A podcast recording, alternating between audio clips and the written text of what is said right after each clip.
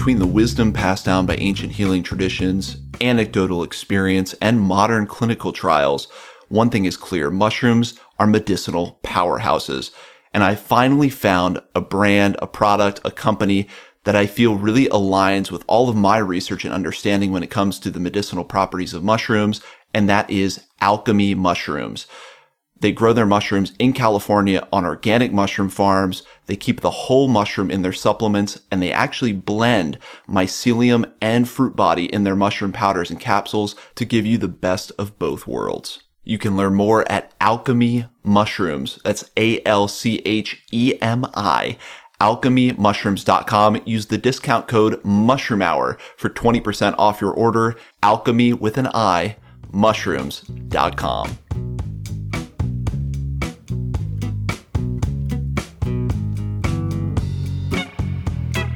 Hi there. Welcome to Mushroom Hour. Today on the Mushroom Hour podcast, we are graced by the presence of Melissa Waddingham, founder of Truffle and Mushroom Hunter. As a professional truffle hunter, Melissa respectfully and sustainably searches for truffles with her trained canine companions. She has studied forestry and woodland management and really exudes a passion for woodlands and their association with mushrooms and truffles.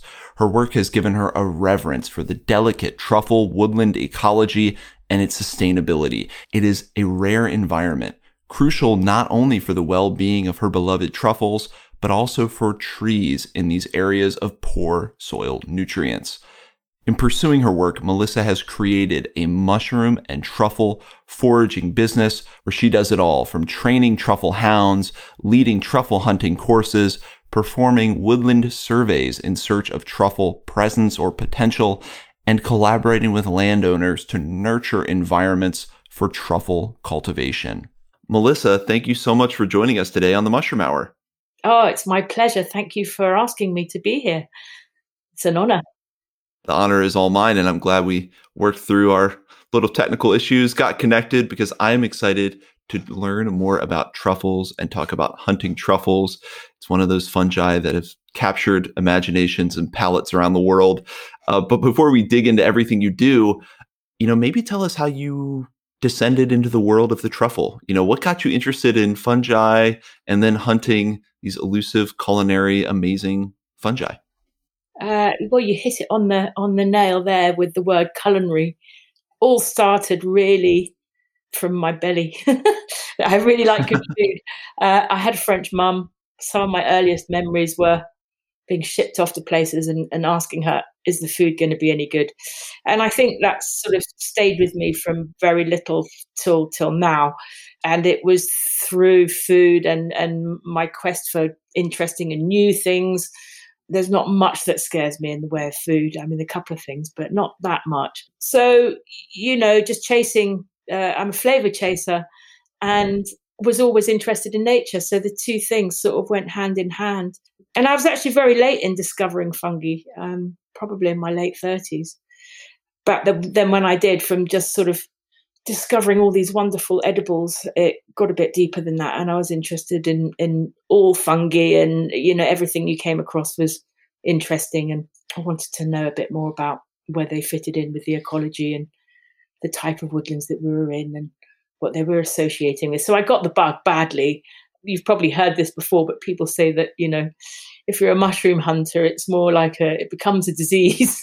because it, just it grabs you and it's not a disease is perhaps not the right word because it's a it's a wonderful thing you know it's a great way to be grabbed but yeah that's how it started really through my stomach and love of food and I think that is the case for so many people. The fact that you can go out into a woodland and find delicious food is just too appealing to ignore. And yes, it soon takes over every aspect of your life. But then truffles, truffles are a unique one, even amongst the world of elusive edible fungi. Truffle hold a special elevated place, I would say, both in their difficulty to find them and in their culinary appreciation or culinary uses. So you know, as you discovered foraging for mushrooms, you came from this love, this culinary background, this love of food. When did truffles enter your world? And what was it like the first time? I mean, did you go out and hunt for truffles? Did someone introduce you somewhere else? Yeah, how did how did that start? How did you start hunting for truffles in the wild? Eh, it's such a long story, really, but as a as a very very you know early novice, like many of us, I'm sure we all started with dear Roger Phillips's book, and I see back in your other podcasts that you you know have interviewed him and he has since become a, a, good friend. But in the in the early days, you know, uh, I had his book. I think my only book, maybe one other, uh, but it was everybody's Bible, and it was in the back of his book that he mentioned truffle, and that you could find them in the south coast. And I was like, oh well, I, I'm you know Brighton way. I'm on the south coast, and you know read that they're associated with chalk and this and that, and I was just completely just blown away, really. I hadn't really given truffles thought, but realized I was in the right area. And then sort of it became a bit of a, a request, really, just to find them. Very naive, very green. You know, everything I'd done was totally self taught, just from a hobby perspective and the love of food, like I said. And so I started to do a bit of research, which was very misleading back. And this isn't so long ago, actually. And it's the world of truffles is quite bizarre. And in the early days, when I didn't know very much, it was very easy to be taken off on the wrong path. And I did a lot of research and finally realized and pinpointed a woodland on the map. And from what I knew, thought that it would be a good place to go. Not knowing the area particularly well, I ended up in a park just outside Brighton, which was not quite what I was expecting. Heavily dog walked. Uh, everybody from Brighton goes there. And I was a bit like, oh. And I met some friends there who, one of them had, who'd introduced me to fungi actually. And he, he sort of had to be on the first truffle hunt. And this was no dog, no knowledge, just, you know, I knew they're associated with beech trees. And we walked into this woodland together and I knew they helped trees. So I sort of walked down this avenue of trees, and there was just this really majestic beech tree, which looked probably about 300 years old, but still in really good nick. Really big, majestic, lovely green leaves. It was just, it was the beginning of autumn, but nothing had quite turned yet. And it just looked a really good, healthy tree. And I just thought, well, it looks like it's had some help in its life. Let's try around here. And, right. you know, I'd read for ages that you know people had been looking some all their lives without any luck, and you know I really thought that I didn't expect anything to happen at all. Anyway, within about ten minutes, I'm on my hands and knees with a with a glove, just going through the leaf litter. We've spread out a bit; they're doing the same, and I'm moving the leaf litter, and something sort of like half, you know, pops, jumps out. I've disturbed right. it; it just pops out and I was like, what's that? And you know, there's so many beech, there's so much beech mast that you know you're constantly going, oh, is it, is it, is it? And it never is. You know, it's it's beech mast. And um, and just sort of like looked at this thing, but it was darker and bigger than beech mast, and I was like, oh, what, what is this? You know, and even soil and dog poo, and you know, there's a million things it could be. So I pick it up and I look at it and I think, this what it looks like. It does look like Travis got warts on it. It's black. Sort of smelt it, didn't to my naive nose in those days, although I've got a good nose, didn't smell of much in regard of truffle. You know, it wasn't mm-hmm. like overpowering or so I couldn't really smell it. It was like, mm, okay, well, we'll stick it in the trunk and keep looking. And after about 20 minutes, we I called to the boys, I think I've found truffle. They were stopped lying, you know, no, no, no, it was all a big joke. I was like, no, come on, really, I think, look. And they came over. And, and after about 20 minutes, we'd unearthed between us about 15 and we stopped at that point because we were more than happy with what we got in the truck. And we went oh my, yeah. to celebrate. And but we were smelling them and they weren't really smelling of truffle and we were a bit confused and we weren't sure, but they looked the real deal. So we went to celebrate. It was warm, we'd stuck them in the car. We came back to the car and the car just when we opened the doors, just smelt of truffle. It was like, oh, they are definitely it's definitely truffles. It's definitely definitely. I mean, at that point, got really excited because before we were a bit like couldn't work out, you know. So that was my first, you know, glorious, glorious moment of digging. Glorious, yeah, yeah. Yeah. I think that's the dream. We all wish that we could go out and find that, you know, when you learn about truffles, you realize, okay, I'm going to need a dog or a pig. And some of these barriers start coming up to actually finding them.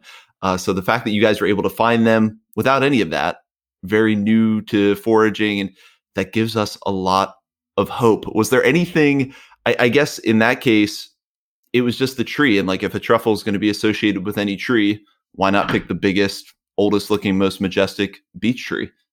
Yeah, but that's not really the way it works. It was really bizarre. And I think it was perhaps maybe they were associating with a tree that was younger close to it because actually 15 truffles on a tree that of that age is quite unusual. Normally, when I find, I do still find under trees of that age, but it's not my primary port of call because by that age they're actually not producing many truffles. They will still produce a few, five or six or ten, maybe. Maybe I was lucky. Maybe that particular tree did produce fifteen. Maybe there were more, and you, you, you know, it's so hard to guesstimate how many truffles you're going to find under a really mature beech tree. But from experience in the past of having done it quite repeatedly, I tend not to find very many in comparison to a tree that is young. You know, in the commercial industry, trees produce their most, you know, within their first 50 years old. Really? Yeah. So, what are some of the factors then that you key into? I mean, obviously, age is one of them. That's one I wouldn't expect. And from that story, it sounds like being a pristine woodland isn't necessarily super critical, or maybe again, that was just something lucky. But what, what are some of the factors, you know, the ecological factors, different things that you're keying into to decide where to look for truffles? I mean, you know, in a natural environment, which there aren't many left, you know, like semi ancient woodlands and things like that, where, of course, you know, it's all the ancient woodlands that all our native plants have, have come from and and and all the fungi and you know and thankfully you know these small pockets that still exist still provide the essence of life which then goes on forth in other areas that are you know plantations on ancient woodland or or even you know small pockets that are still untouched that are run behind little housing estates that you know you still see dog's mercury and bluebells and signs of ancient woodland you know but you wouldn't right. think that these little slivers of ancient woodland that can sometimes split two sections of a housing estate but they are there and you know, you could find truffle in these little areas like that. You know, you don't necessarily have to be out in the woodland. Yeah. Of course, age diversity is always good, which you get hopefully in, you know, more sort of ancient woodland. You're going to get that age diversity still. Plantations, any plantations of a, of, of a, of a woodland that is a host to any particular fungi are always good for perhaps you know one type of fungi that you're looking for because you go to a plantation and there can be one or two species in there that are really dominant simply because they've got a species there that and that's all there is and and and that fungi likes associating with that tree so when there's that association it's quite it's quite good it's quite prevalent that you know that can be also beneficial monoculture begets a monoculture of fungi yeah, exactly. And and you know, we all dislike monoculture, but in some aspects. Well, and I've heard that before. Is you know some of the the Sitka spruce plantations can be the best place to find porcini and things like that. So there there can be some upsides. Yeah, when it yeah, comes yeah, to foraging. yeah, and then, what species of truffle are we talking about? Because as someone who is I, I, know I love truffle. I know roughly white and black truffle. I know in the US we have some different species, but when we're talking about uh, Southeast England, which was kind of your hunting grounds, what species of truffle are we dealing with? Still is my hunting grounds, I hope one day soon. You know, we've got a lot of truffles, true and false, in the UK. Mm uh, you know, a lot more than people think, actually. Uh, tr- true truffles, probably about 38 species.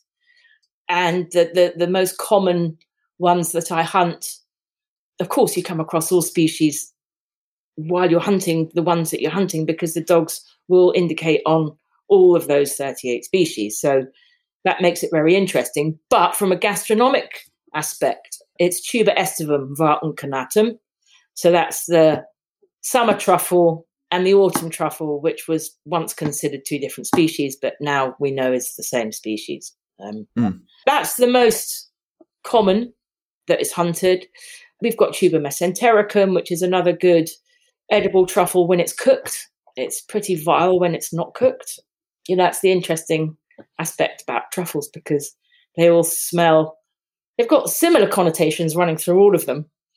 But then, of course, they've got their own very unique connotations as well. And some of them are like, you know, tuber mesentericum, it smells like hospital floor and rotten eggs. It's when it's raw uh, and it's been lovely for a while. but funnily enough, when you cook it, all those horrible connotations go, and it retains a, a, a truffliness. You know, some of those phenolic compounds retain, which are good, and the horrible ones get cooked off. And actually, it's a good one to cook with because summer truffle, autumn truffle, aestivum doesn't like heat, so you've always got to use it raw. So it's quite nice to have two truffles that are actually very common and be able to use them in different ways as well because you know we all like to be able to do different things with one ingredient too it, it took some brave souls to figure that out about some of these tubers i'm sure to hold the nose cook and then discover that there's something quite edible uh, on the other end. And you, you hinted at the fact that you know you kind of go between two locations where you are now in portugal and southeast england. Yes we we will still assume that the territories in southeast England are still your truffle hunting grounds. You put your stake in the ground. Do you find have you hunted truffles in Portugal? Do you find similarities in finding truffles in those two areas? I mean, similar forests, all similar indicators, that kind of thing. Funnily enough, where I am now, I'm in acidic soil, which is the complete uh-huh. opposite to what I'm normally in in the UK, which is alkaline chalk. Here I'm in granite, very acidic. So the species of truffle that I would normally hunt in England are not in my immediate area. No, so I would have to go out of my area to find some limestone. It's not hugely, from what I can tell from from the knowledge that I know, but I, you know, I haven't really ventured into those areas enough to be able to um, establish what the truffles are going to be here in those areas where I am here, I, I plan to, but where where I am here, um, we get terfezia, which is still considered considered a truffle. It's a it's a desert truffle is the common name for it, and it likes really acidic soil, free draining soil, which is exactly what I've got around here, and associates with rock rose and, and other types of small plants as opposed to trees. I think it does little shrubs as well. So that's interesting, but on the gastronomic list of good edibles, it's right at the bottom because actually it's got no no truffly aroma to it at all. I don't even know if the dogs would find it. And it's if you think of it as a mushroom, just a subterranean mushroom, it's nice. It's actually you know it's very pleasant. Yeah, but you, you, it's really hard push to think of it as a truffle.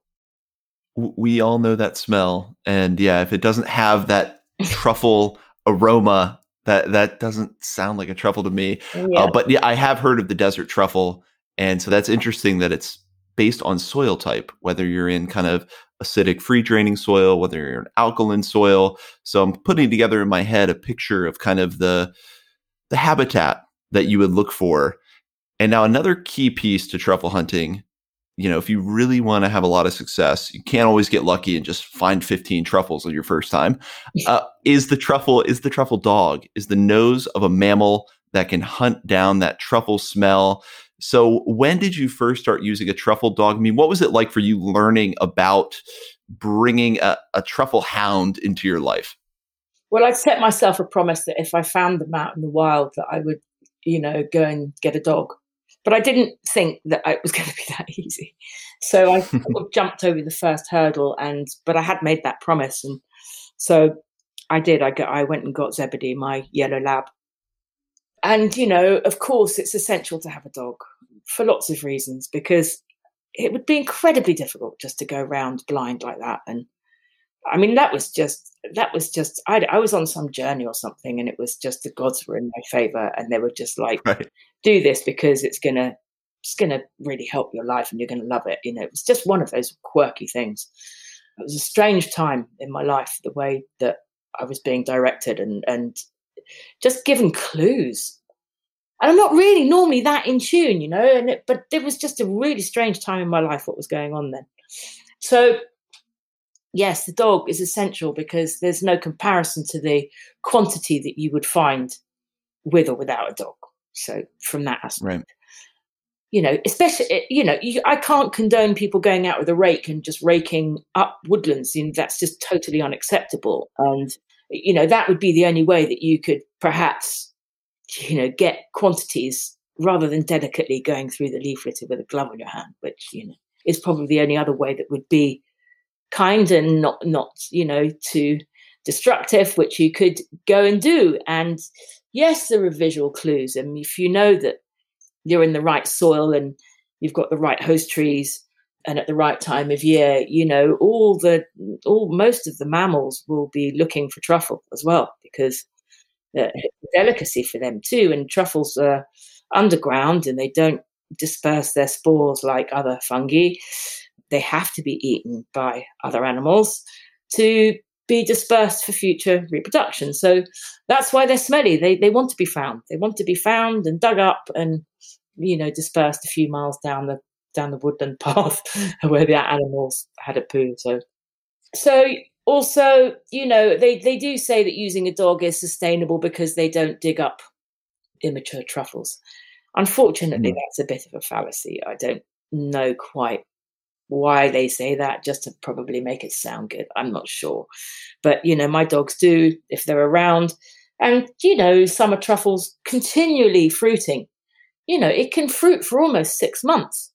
So yes, you're going to have your peak, you know, time in the in the autumn or sort of early winter where they're all pretty much mature.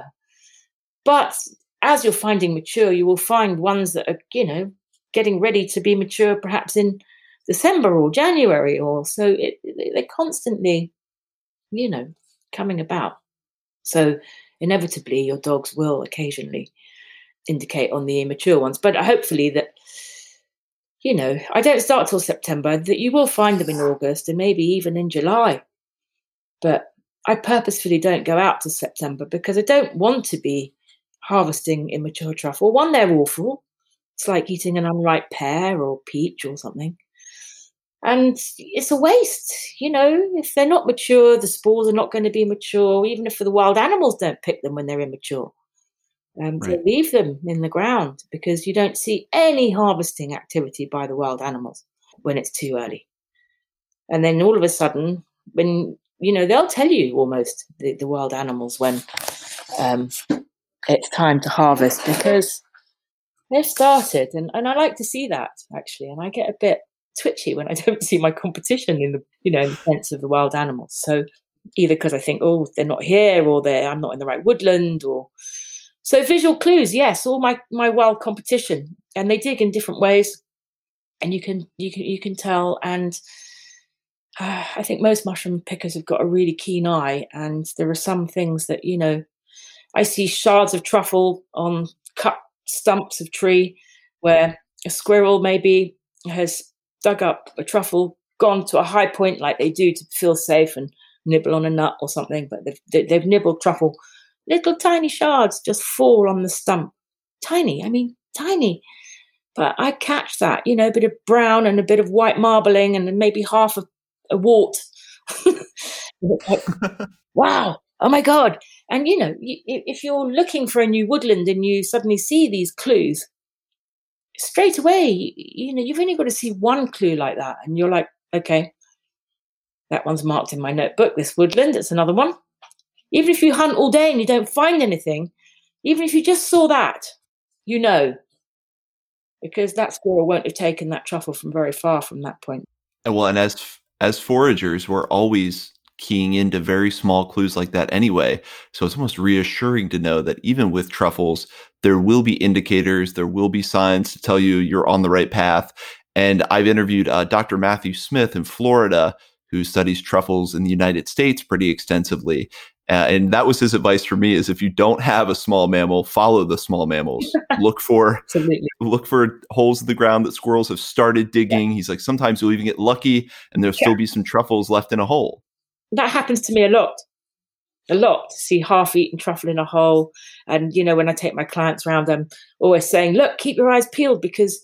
Look in every hole and smell the hole. And, you know, if, if I didn't have a dog, every hole that I saw, I would be on my hand. God knows what dog walkers would be thinking, but you know, every two minutes on my hands and knees, smelling, you know, other animals' holes to see what they were digging for. And this is how I learned and got so intimate with the woodland and really understood what was going on. You know, and you can smell truffle often, and sometimes the truffle's gone and it still smells the soil, especially if it was a fresh harvest. And you know, and you'd be like, oh, it could still be there, and you dig, and the smell would dissipate and it'd be like, oh, yeah, it's gone. But if the smell mm. gets stronger, it's like it's still there, and the animal's been scared off by something, or it's eaten half of it, like you say. Yeah, it's fascinating. And you just brought up a great point in terms of the intimate connection you would get with a woodland you know whether you're crawling around on hands and knees smelling animal holes or but just the idea of how tactile the experience is. And i know a lot of foragers feel that way about mushrooms in general but it sounds like it might be even all the more so with truffles because it's really engaging all of your senses visual uh, olfactory everything in that experience it really does. It really does. And and you know and, and not just visual and smelling but contact with the soil as well. Your hands are really in the soil. You know extracting those truffles digging around it just being gentle putting the soil back covering it all up being all night you know. Yeah it's amazing. It's amazing. It's an amazing experience. And very grounding. Yeah, a beautiful communion the truffle can help you develop, it sounds like. When you just said your dog was a yellow lab, now I'm going to butcher the pronunciation, but I know that the truffle dog everyone thinks of, the Italian truffle dog, is the Legato Romagnolo. Yeah, yeah. Lagotto Roman. Oh, I, even I can't say it. Uh, yeah, yeah. I think you probably said it better than I did, so I'll give up. But um, yeah, the Lagotto, we call them Lagottos. And yeah, amazing dogs, amazing dogs. I mean, you know, in some places you you read that they were bred for truffle hunting, but they they right. were actually not bred for truffle hunting. They're hunting dogs. And I just think they're good natured dog and, and it's just been easy to to train and just I mean, you know, most of most of the dogs that they use are of some hunting stock you know, um, Labradors, the work, they're working dogs. Uh, you know, I've got two working cockers as well, and Springer Spaniels. You know, they're all they're all um, hunting dogs and poodles as well. I'm I'm sure they were originally weren't they for hunting as well? I think they were, and so they've all they've all had a purpose. Most of these dogs.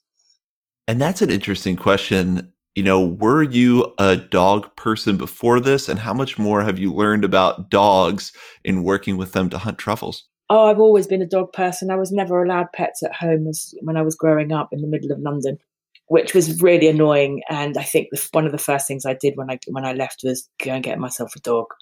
So since the age of sort of uh, I don't know 17, 18, I, I I've had dogs pretty consistently actually and was one of the reasons I didn't particularly want to get Zebedee because I'd only just recently lost, you know, another one that I'd had from puppy all the way through growing up with the children as well. So it was quite a poignant dog to lose. And I was very fond of that dog. And I, I just, it's just heart wrenching when you lose them. So that's why I put up that barrier. You know, only if I find truffles am I going to get another dog. and my kids were grown up. It was finally a moment of freedom, but actually, absolutely not because you know I've got three now, and and I wouldn't be without them. And I love them to bits, and they're incredible. And the relationship that you have with them, you know, is is quite unique when you're working with a dog.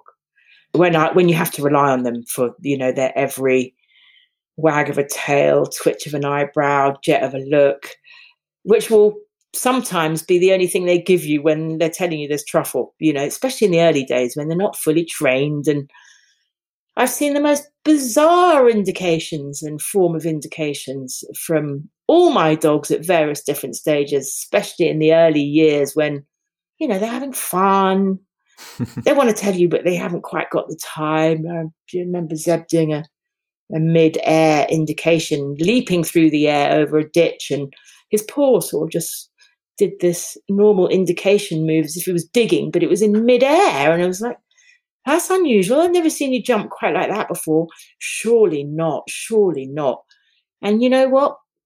This is how you learn. I would investigate everything. This is how I got to know what my dog was doing, you know. And I was like, it can't possibly be a mid air indication. And you know what? I went and looked, and it was in grass and bramble and the most unusual place, really. It wasn't that close to the tree, but close enough, obviously. And sure enough, there was a big truffle, big truffle sticking in the most bizarre place. And he did, he indicated to me in the middle of the air. But he was only two and he was having such a good time. And, you know. That's incredible. So you have to learn the language of your dog, too. It's not like one species will just have this, or, or it's not like there's one form of indication. No. Or, no, they're all unique. Well, and I think it's everyone's dream then, especially hearing this, that there are a lot of different species, you know, especially it sounds like dogs with some kind of hunting background, hounds, something like that could become a truffle dog. I think everyone's thinking, okay, now I, I want to train my dog to be a truffle dog. So when it comes to training, does it have to start from a puppy? And then what are the basics of actually training a dog to find truffles? Because obviously we talked about keying into their very subtle midair indications and things, but that sounds like it's further down the track. no, definitely. And, and, you know, those little things are just unique and, and, and just help you bond with your dog and get to know your dog. You can clearly train your dog to, you know, uh, and, and, and is part of the training to indicate very clearly because you, you can't just be you know, running on guesswork. I mean, it's okay if it's a hobby, but if it becomes, you know, you're working in the commercial industry or, you know, you've got to be very clear. Or, you know, like in my case, I'm taking groups out. We want to be finding truffle. I want to show them the dog's working well. And uh, right. it's an incredible thing to watch as well. You know, it's, it's phenomenal. And, and so, you know, for me, I don't want to be guessing. I want my dog to be clearly telling me. So, you know, I'll try train the dog if it's not indicating in a way that I want it to indicate, I will address that in training. And, you know, until I get the desired behavior is, uh, then it doesn't get rewarded and, and until I'm getting what I want from it, you know.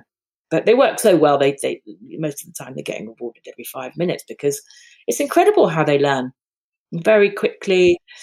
You know, you, you, you could have a good truffle hound with the right guidance, I must say, because, you know, I learnt myself. I'm completely self taught. So I didn't have any mentors. I didn't, you know, I just had to go and learn the hard way. And that took me with Zebedee about five years. And that was going out a lot. And that was. That's quite the investment. Yeah. Yeah. Yeah. That was not knowing where truffle woodlands were. That was not knowing how to train a dog to hunt truffle, but I, you know, I, I know how they tick. So I just thought, come on, it can't, you know, it, it can't be that difficult. And I, I tried every day, every day, every day, and he's not the best candidate actually.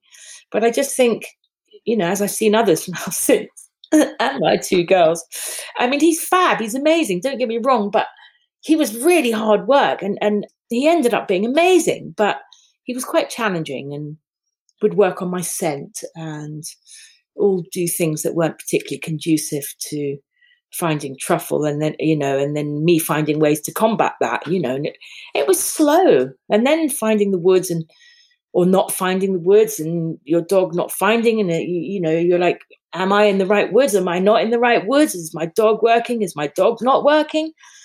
I'm in the right soil. I got the right trees but still no truffle. And is it the right time? Am i too early? You know uh, are the bacteria in the soil are the right things here? Is it more than just the trees and the soil? You know, of course it is, you know. So you were learning just about the ecology of truffles and the life of truffles in addition to learning how to train a dog to find them. It's kind of doing both at the same time. And for Zeb and I guess your two other girls, did you train them from puppy all the way, you know, starting out eight weeks old to to find truffle. Mm, I did, I did, and especially with Zebedee, I was very obsessive, and I even had the chance to put truffle oil on his mother's nipples, and um, and oh was- my truffle oil on the mother's nipples while they're while they're feeding. That's amazing.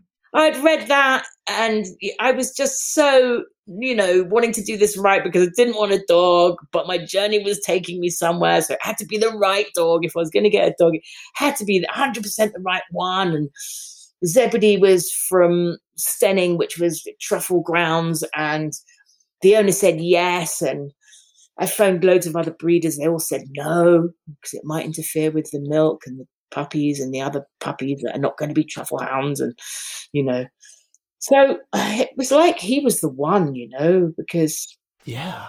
I was just you know but first off he was the first puppy i went to go and see and everything. It was just bizarre. The universe had you on a, a fast track to truffles it clearly. really was. It felt like that. It really felt like that. And and so you know he grew up with that lovely heady smell always loved them was very good in training. He's a lab, so I could bribe him to do pretty much what I wanted um, through food. But he he's not a dog that pleases his owner particularly. Not like my girls. He's show stock, funnily enough, not working stock, and that makes a big difference. And he's a proper prima donna, and he's always like, "I will do it, but I'll do it when I want and how I want."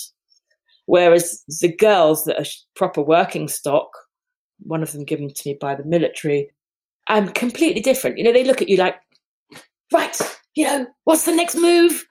I'm going to do this now. You're going to be happy. You're going to be happy. I'm happy. Can I have my treat? You know, come on, come on, come on. You know, they're just they're just totally wired in a different way. But it doesn't really matter because however they're wired, there's always a root in somehow working with their temperament, their nature, their character, their, you know, and you can most of the time, always, but. And to ask a very selfish question, I have a dog that's part beagle, a beagle and English bulldog, and now she's about 10 months old.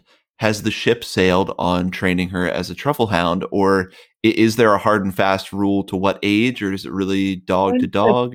No, you're well within your, you know, comfortable time to start training. Definitely. In some respects, you know, there's always that argument about whether it's better to wait till a a dog's a year old and then start training because they've got all the silly puppiness out, out the sort of way and the right. challenges you've got with that. I don't actually agree with that. I start with mine very young because um, it's for me, it's always been fun and games. I've never wanted to do anything to put the dog off or you know, I, I, want my dogs to love this for the whole of their life and really benefit from it and give them something that they love and adore, you know. So I'm always very gentle with the training.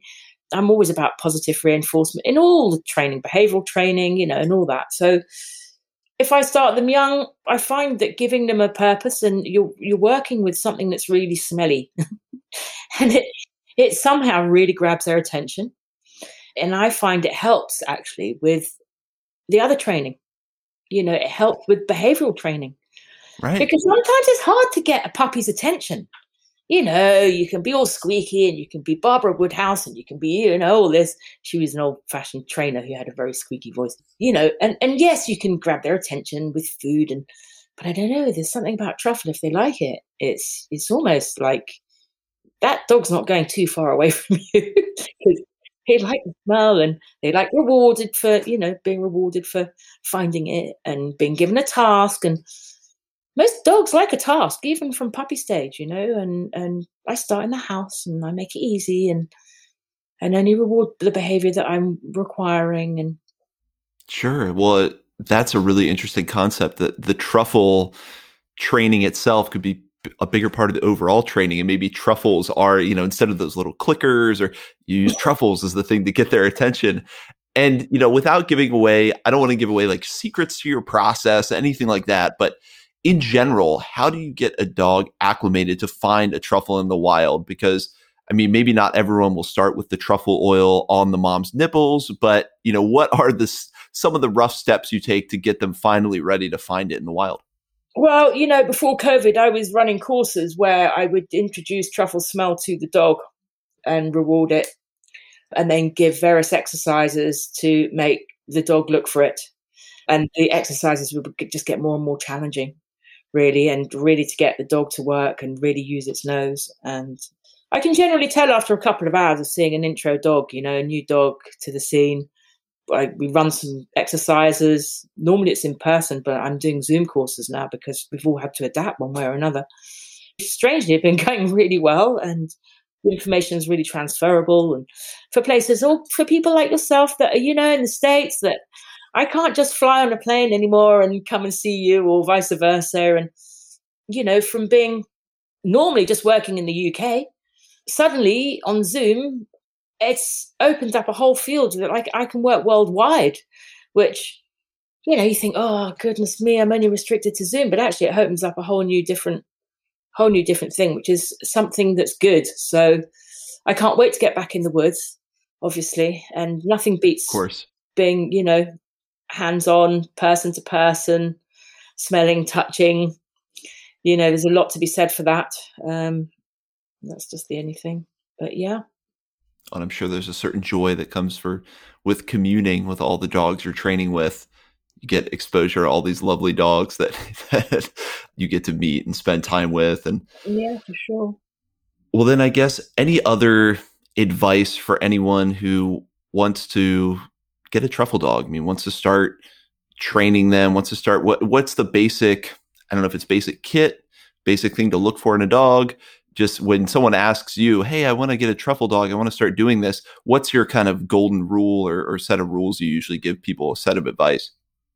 I mean, I was quite puritanical when I went with my breeds, only because you know a lot depended upon it, and I suppose a lot of people will probably feel in the same in the same vein. But having worked with pedigrees and seen a lot of pedigrees, I think if I was going to get another dog now, I wouldn't go down the pedigree route for lots hmm. of reasons because I think you know the strength and diversity of you know all these pedigrees, their genes and their problems that they have because of all the breeding that they've had is causing them a lot of challenging, you know, health issues. And um, I don't like seeing that in the animals. And I just think that it's time to try to spread that genetic mix out Absolutely. There so it's quite refreshing to see some of these, you know, like labradoodles and various different things, uh, different breeds that are, are now really breaking up that genetic, you know, mixture. And and I think hopefully if it will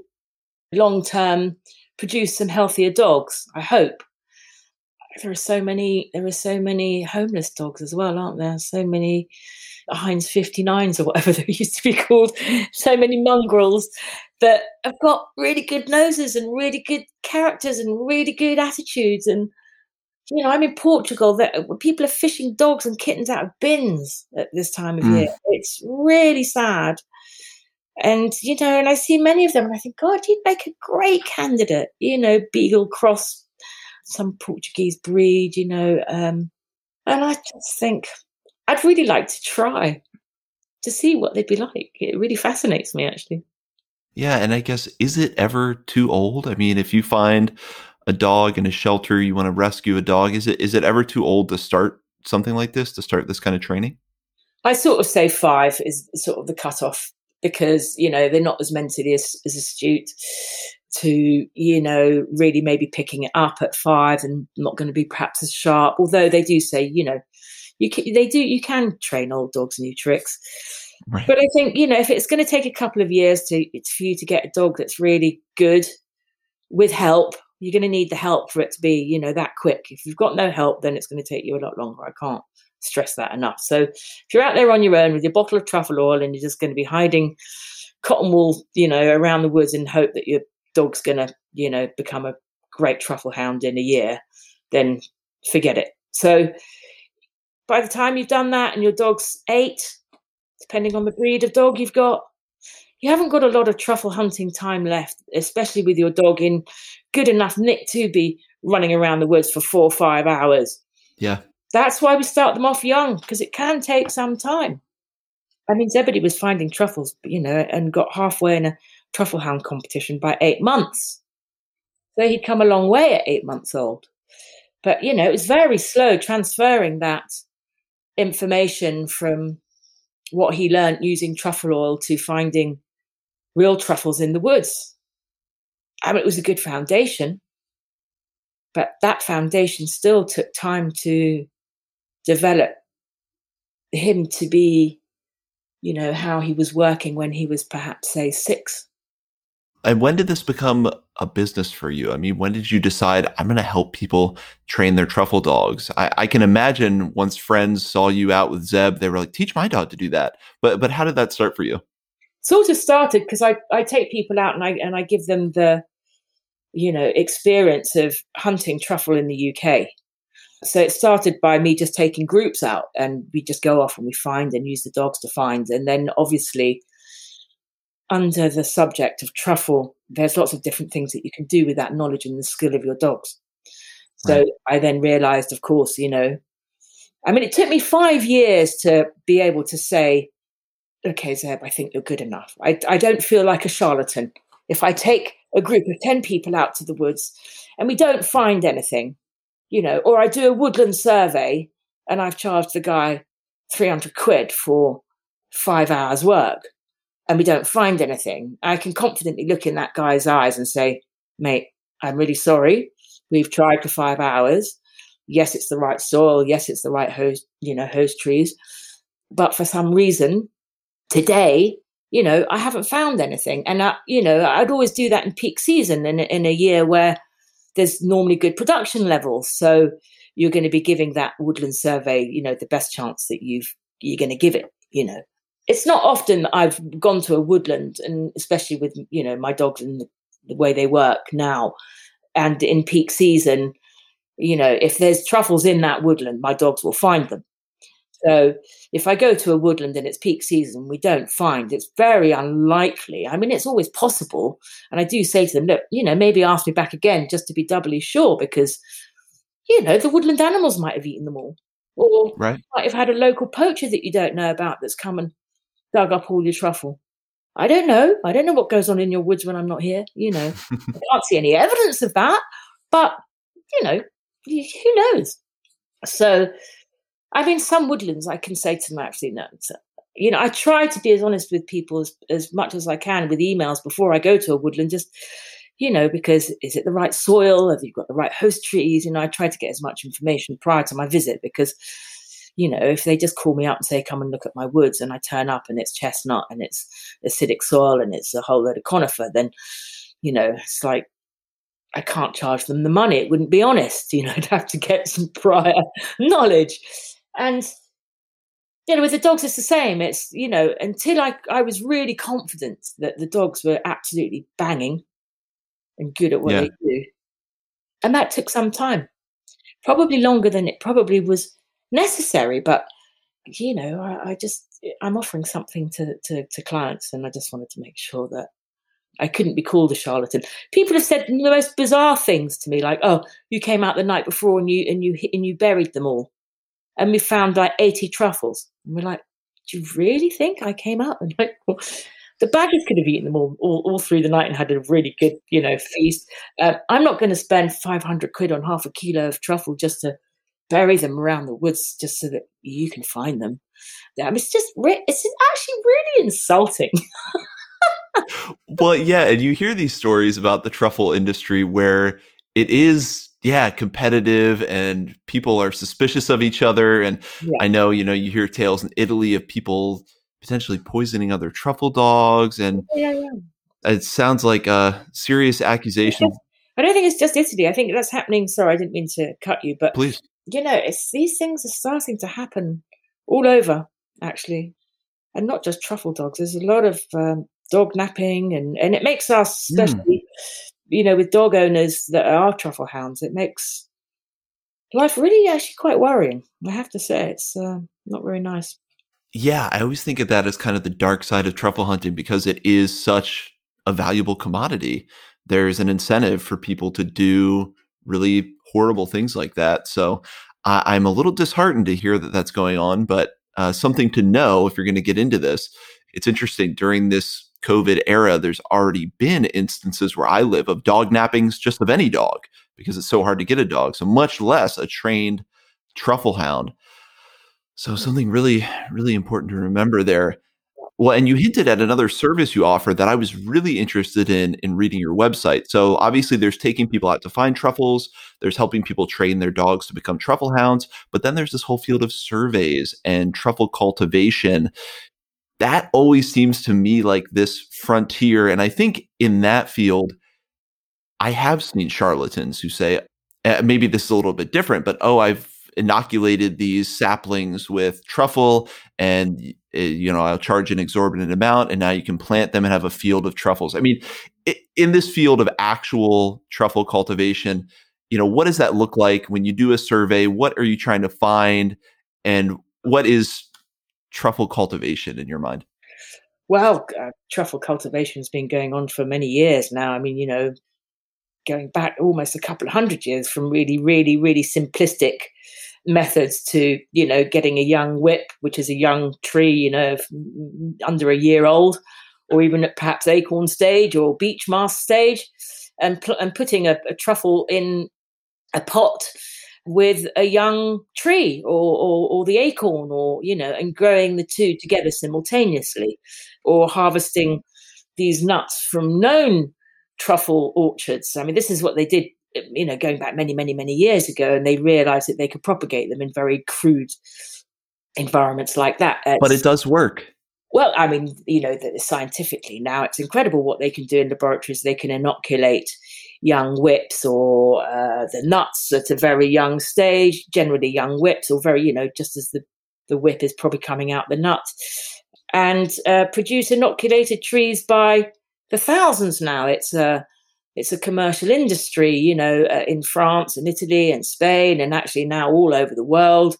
Tasmania, New Zealand, Australia, many many countries are, uh, you know, have have been their eyes have been opened to truffle awareness, you know, and this is something in an in- industry that's been really promoted, especially worldwide in the last 20 years, um, especially the last 10. I mean, it's really become quite worldwide now.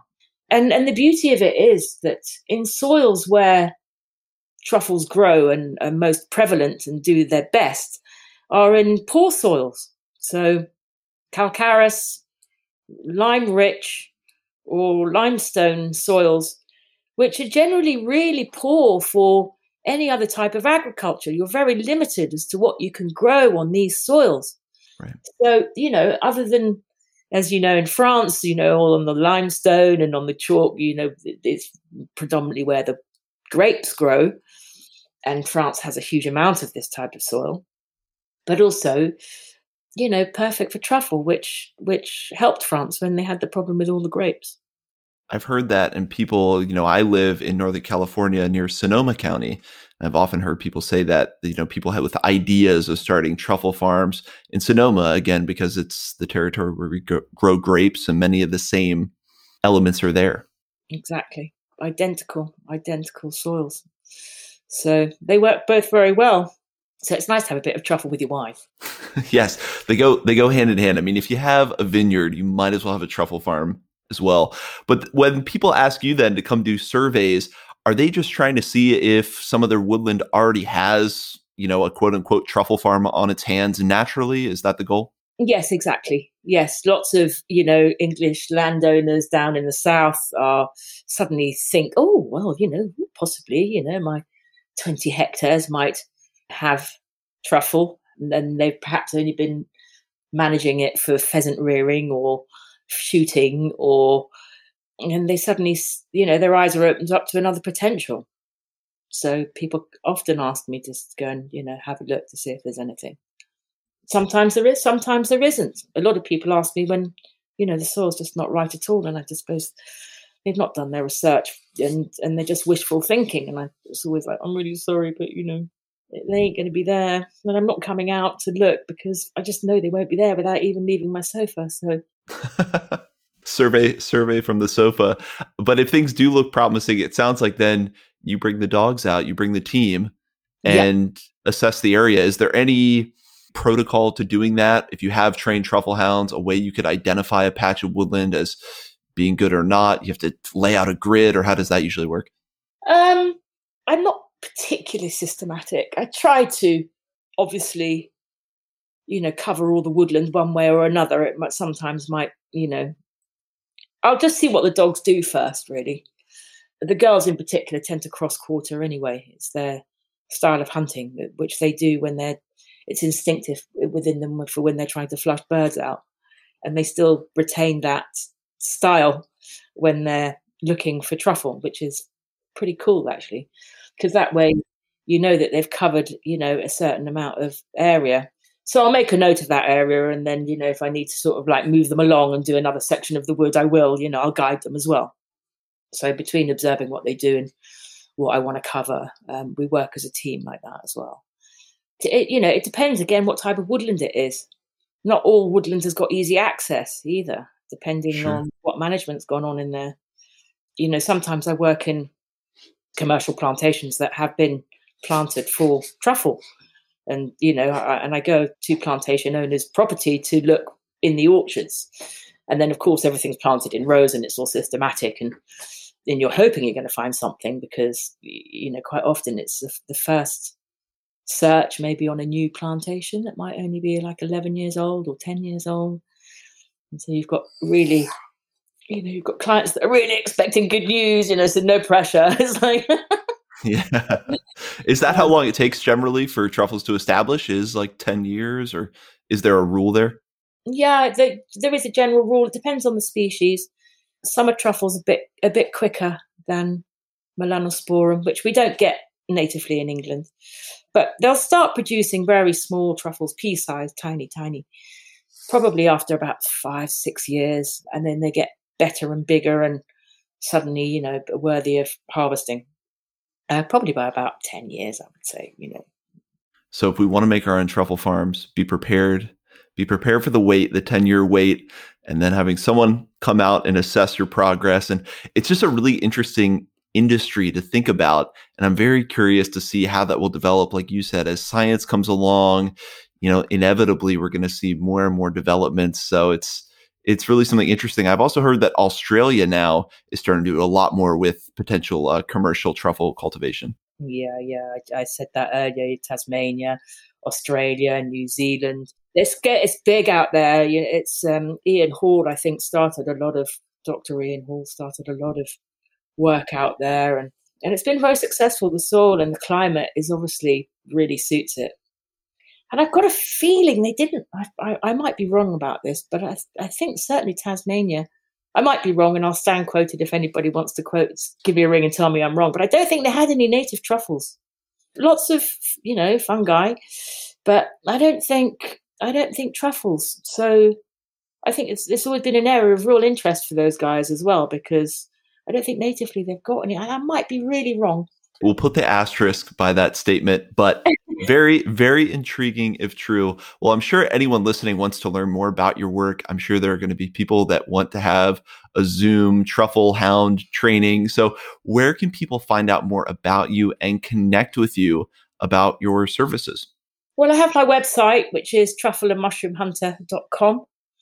I need to blog a little bit more on that and do a little bit more updating. But it's been not a lot been going on this sort. Of, yeah, um, don't we all? Yeah. You can follow me on that. I'm on Facebook as well, Truffle and Mushroom Hunter, Instagram. All my details, contact details are, you know, on my website. Yeah, and that's it. Maybe maybe bump into someone in the woods somewhere sometime. Well, we can't direct someone to bump into you in the woods, but we'll certainly put the link to all the websites in the show notes here. And I don't know how I missed this before, but please, because you're someone who loves truffle, I mean, you're surrounded by truffles, you live in the world of foraging truffles. What are one or two of your favorite preparation methods or ways of actually consuming truffle? Mm, that's a really hard question. Always sounds so boring when, you know, truffles are always associated with eggs. But there's a reason for that, you know. well, I was going to say because it's mundane to you, that doesn't mean it's mundane for anybody else. So, you know, the marriage between eggs and truffle is just a joy. I mean, it, it's just the perfect combination, and I just think it's about people to start getting adventurous about what they do with their eggs to make it slightly more appealing than just I don't know a boiled egg or a poached egg or. Um, I, have been dying to try it, and I've been talking about it, and I haven't done it yet. And I, and, and I hope someone doesn't beat me, especially after hearing this podcast. but I'm dying to do some. You know how they they put a yolk of uh, an egg in salt, and it's a salt cured egg yolk.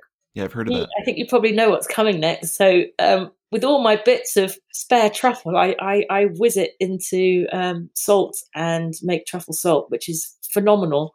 And I want to do a cured egg yolk in truffle salt and see how that turns out. Well, and we'll have to decide if we include that in the podcast or we need to keep that strictly your secret. But you just you just mentioned truffle salt, and that currently is my addiction. Uh, my wife and I put truffle salt on absolutely everything. yeah. Popcorn, you know, just anything we put truffle yeah. salt on. I think that recommendation you cannot go wrong with. And then what are any I mean we've just talked about a future food venture for you, the uh, truffle salt cured egg yolk. But are there any other future plans? Obviously, this is a time where so much is in flux, but any other future plans for you, you know, in the world of truffles or mushroom hunting or, or anything else really? Well, I've just got to get myself back to the UK to be able to, you know, finish what I've started. It's quite early days. I've only been doing this for, you know, it feels like I mean, how old's that? 13, 13 years. There's still another good 13 years of it in me. So I want to get back and do what I love. It's been miserable not doing it. The, the, the, the pleasure that actually that it gives to people is phenomenal because it's just such a bonkers subject. And it's like taking kids treasure hunting and, you know, people's faces at the end of the day and the joy that it seems to give is just incredible and and and I'm so blessed to be able to do something that's so joyous and to give such pleasure to others and of course I get a kick out of that selfishly too. You know, it's like, wow, you know, wow, it's a double wow. You know, it's just incredible. Of course. And, uh, you know, the compliments that I get uh, are just second to none. Things just as simple as I'm never going to walk in the woods again and, and look at it in the same way, you know, and, and that's like, wow, you know, I'm never going to forget this day ever in my entire life. I'm like, really? you know, it's really humbling and, and I'm, I'm incredibly lucky because not all of us, and, and nor did I up, up until I did this, you know, get such pleasure from what I did before. I was a, I was a painter and decorator before, and believe you me, twenty years of that was not so rewarding. So I'm making up for it now, and, and it's and it's hugely inspiring, and and what nature teaches you, and what it does for you, and how it teaches you in a different way that a classroom can't, and the mental health that it gives and supports, and I mean, I could I could keep talking to you for ages. Fungi are amazing. They will save the planet. He's oh, he's right, oh Paul Stamets. They offer so much. We learn so much from them.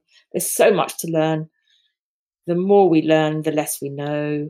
It's just huge, really. That's a running theme. The more we learn, the more we realize we don't know about these beautiful organisms. And there is almost nothing I can think of that would be better than being able to give someone joy and a firmer appreciation and relationship with nature.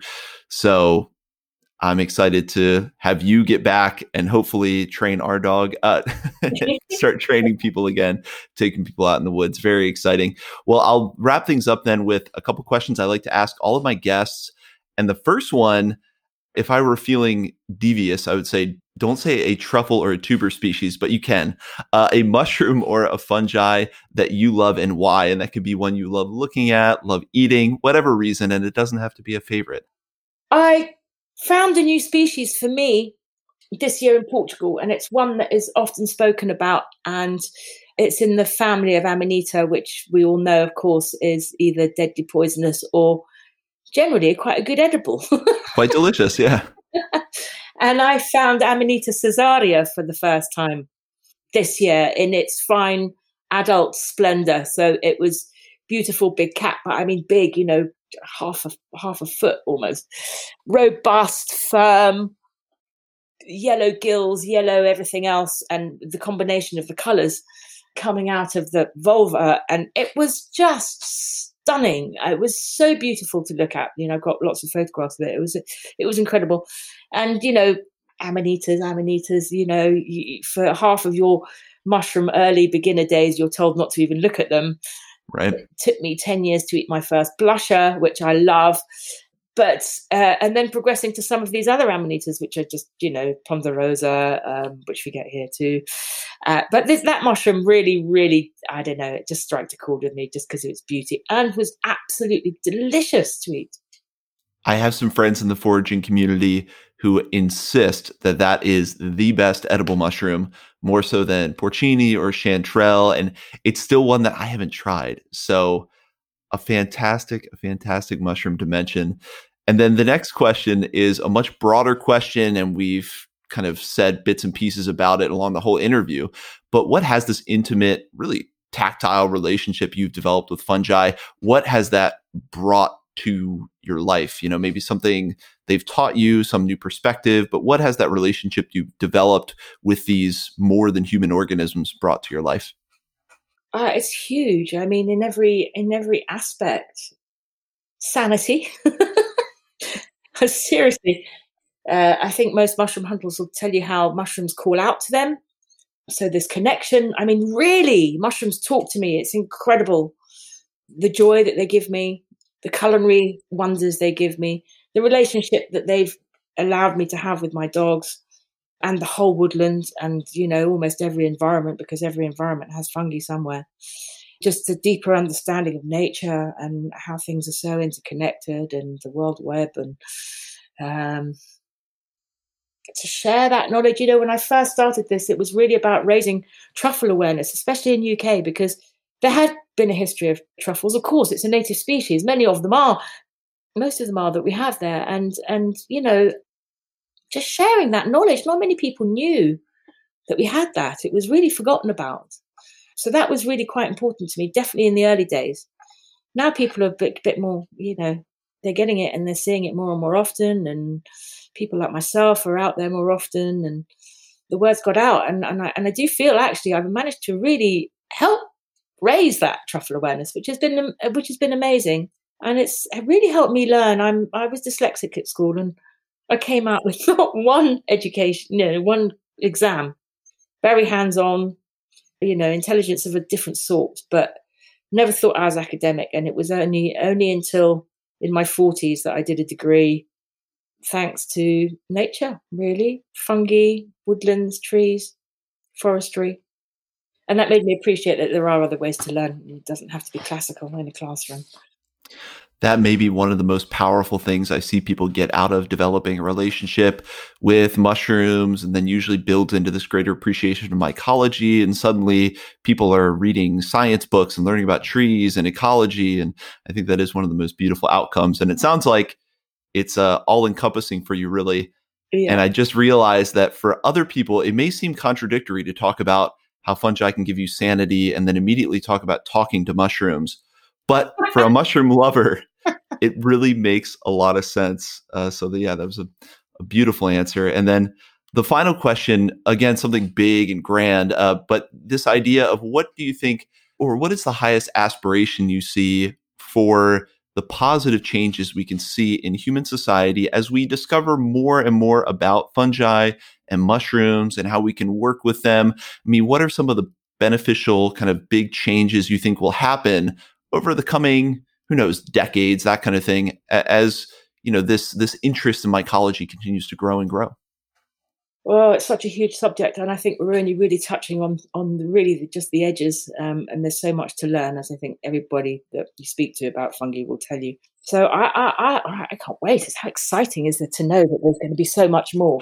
And we you know already know about what they just do for our natural environment. And and then when taken out of that natural context what they can then do to you know help uh, for example like in the amazon in old uh, oil mining where they're cleaning up the environment and the potential to clean up plastic. And it's just it's just i think education to get people in the right places in the high places the hardest to convince obviously that actually you know we could really benefit from using all these wonderful capabilities that fungi have to help our environment, our natural environment, you know, cleaning water systems, loads of different toxins and pollutants that we have everywhere around the world.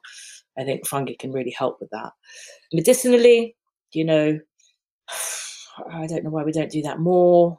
there's a lot, so many health benefits that, that are found within fungi, and still more to learn, I'm sure. Uh, truffles too. Um, I've written a big piece on the medicinal properties of truffle, so that's another world again, and all the things that we're about to discover, which I, I'm not sure. We shall have to wait and see, and and that's what the exciting thing is.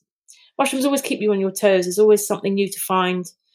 My my pinnacle of my career was finding a truffle that in Pegler's book was considered extinct. And you I found, found, an extinct truffle. I found what they thought was considered extinct. Yeah, and and Zebedee found it. It was the size of a freckle. How I saw it, I don't know. Again, it might have called me. I don't know. Definitely. And a, a, a, woman simultaneously the same year as somewhere abroad, uh, Denmark or somewhere, also found one and was doing a study on them. And both are well, mine is my specimen's in Kew in England, and hers is somewhere else, safe somewhere else. And and now, well, the book probably has to be rewritten because it's not considered extinct anymore. So that's that was joyous. Yeah, I bet you didn't think that you would necessarily be involved, you know, 20 years ago with Kew Gardens and groundbreaking science. So something beautiful they've given you. And I think you also elucidated really well that maybe the big change that we're going to receive is just that excitement, that groundswell of excitement and hope around something. You know, the world can often seem dreary and people can feel powerless. So to find a whole new organism that can create yeah. positivity and excitement and hope, maybe maybe that's really the big positive change that that we need. Well, Melissa, um, thank you so much for coming on the Mushroom Hour, providing us really thought provoking answers, really taking us on a journey to go out truffle hunting. It's a fascinating subject, and you've been very generous with your time. So, thank you so much for coming on the show. No, it's been my absolute pleasure. I've really enjoyed speaking with you. Thank you very much.